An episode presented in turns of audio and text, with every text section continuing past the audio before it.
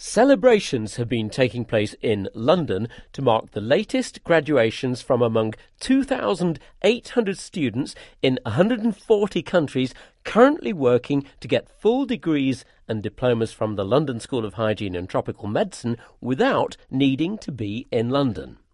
The school's distance learning programme is now bigger and more ambitious than ever. And at the pre graduation day party, the school's director, Professor Peter Piot, described it as core activity. In the era of social media and ever improving computer and smartphone communications, the London School's Dean of Studies, Sharon Huttly, told us what's special about this form of education what really attracts people to doing a course by distance learning is that they can get a degree and study with an institution like the school, but without having to give up their jobs and move away from their homes and so on to come to London to do that studying. So even for students in the United Kingdom, it means that they can stay in their in their homes, they can they can stay in their jobs, but they can still study. And I think it's important to note that most of our distance learning students are working full time while they're studying. Sharon Huttly, one of the London School's key organisers of distance learning. And the students certainly seem to enjoy it. This mode of learning is very convenient for me. I have a lot of commitment at work, with family. I cannot leave the country, and at the same time, I wanted to uh, get a study uh, in a Western country because epidemiology like this is not taught in our country. I, uh, in my country, I couldn't get such education.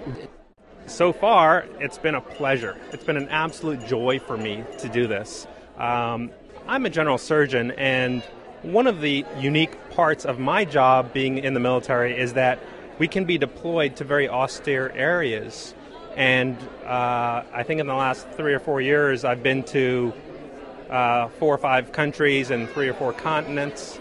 And oftentimes, we're the only medical provider there. And in those circumstances, uh, you know, we are beholden to have some understanding. I've been able to see leishmaniasis and typhoid fever and things that you don't really get exposed to on a day to day basis. I have to be committed to my work, and um, I was actually a couple of years ago. I was pregnant and I was caring for uh, my child. So to do all this and still get a qualification, uh, only distance learning can do it. enthusiastic distance learners Arax Hovhannes, who works for World Vision in Armenia, Lieutenant Colonel Colin Magoo of the United States Army based in Germany, and Enas Nawir, who works on global diseases detection in Cairo, Egypt.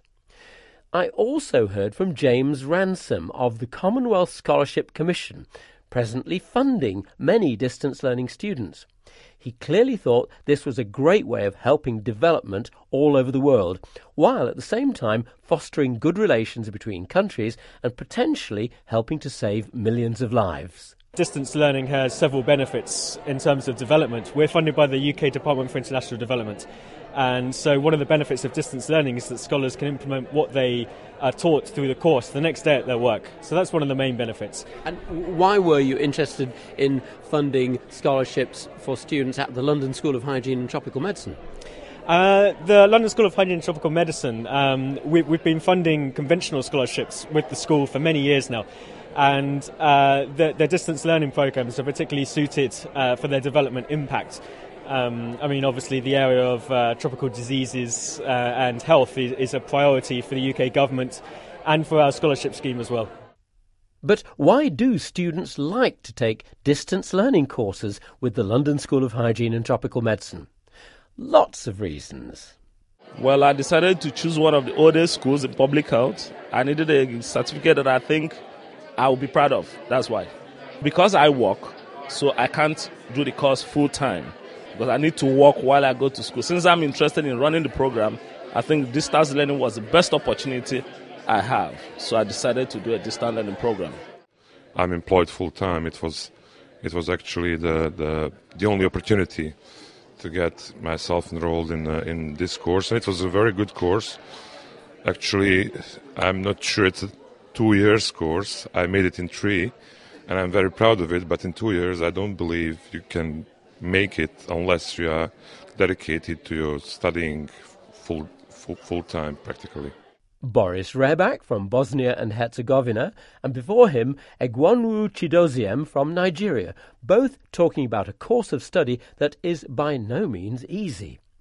And one of the London School's distance learning tutors, Sue Sterling, explained how they use a special medium to connect students with staff and everybody with each other, wherever they live. I communicate with uh, students all around the world um, via the internet, mainly something called the web board, where they post their queries um, and I answer them. And it's a very different way of answering queries. You realise how much you rely on body language and facial expressions to gauge how your answer has gone down.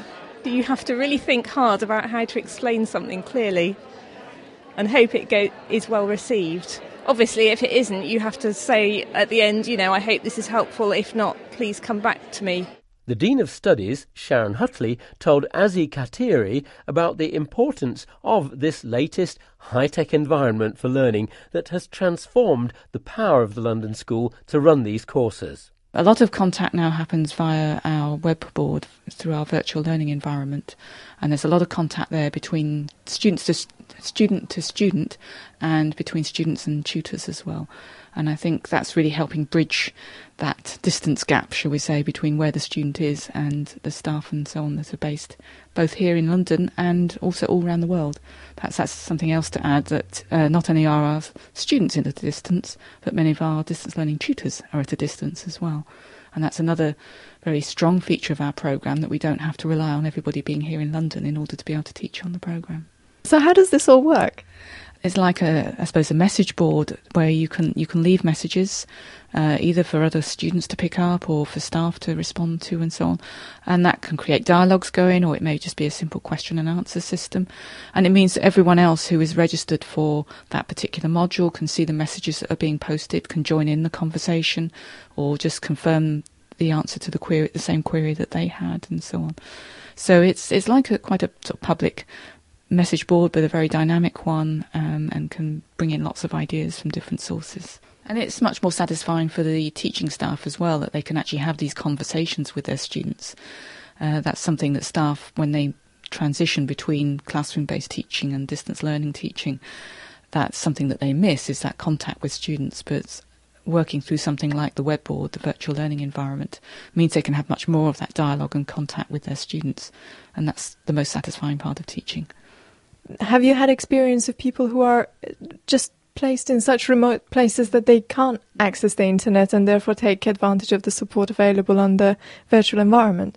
Yes, we've certainly got students who, at least periodically, have s- struggled to get good access to the internet.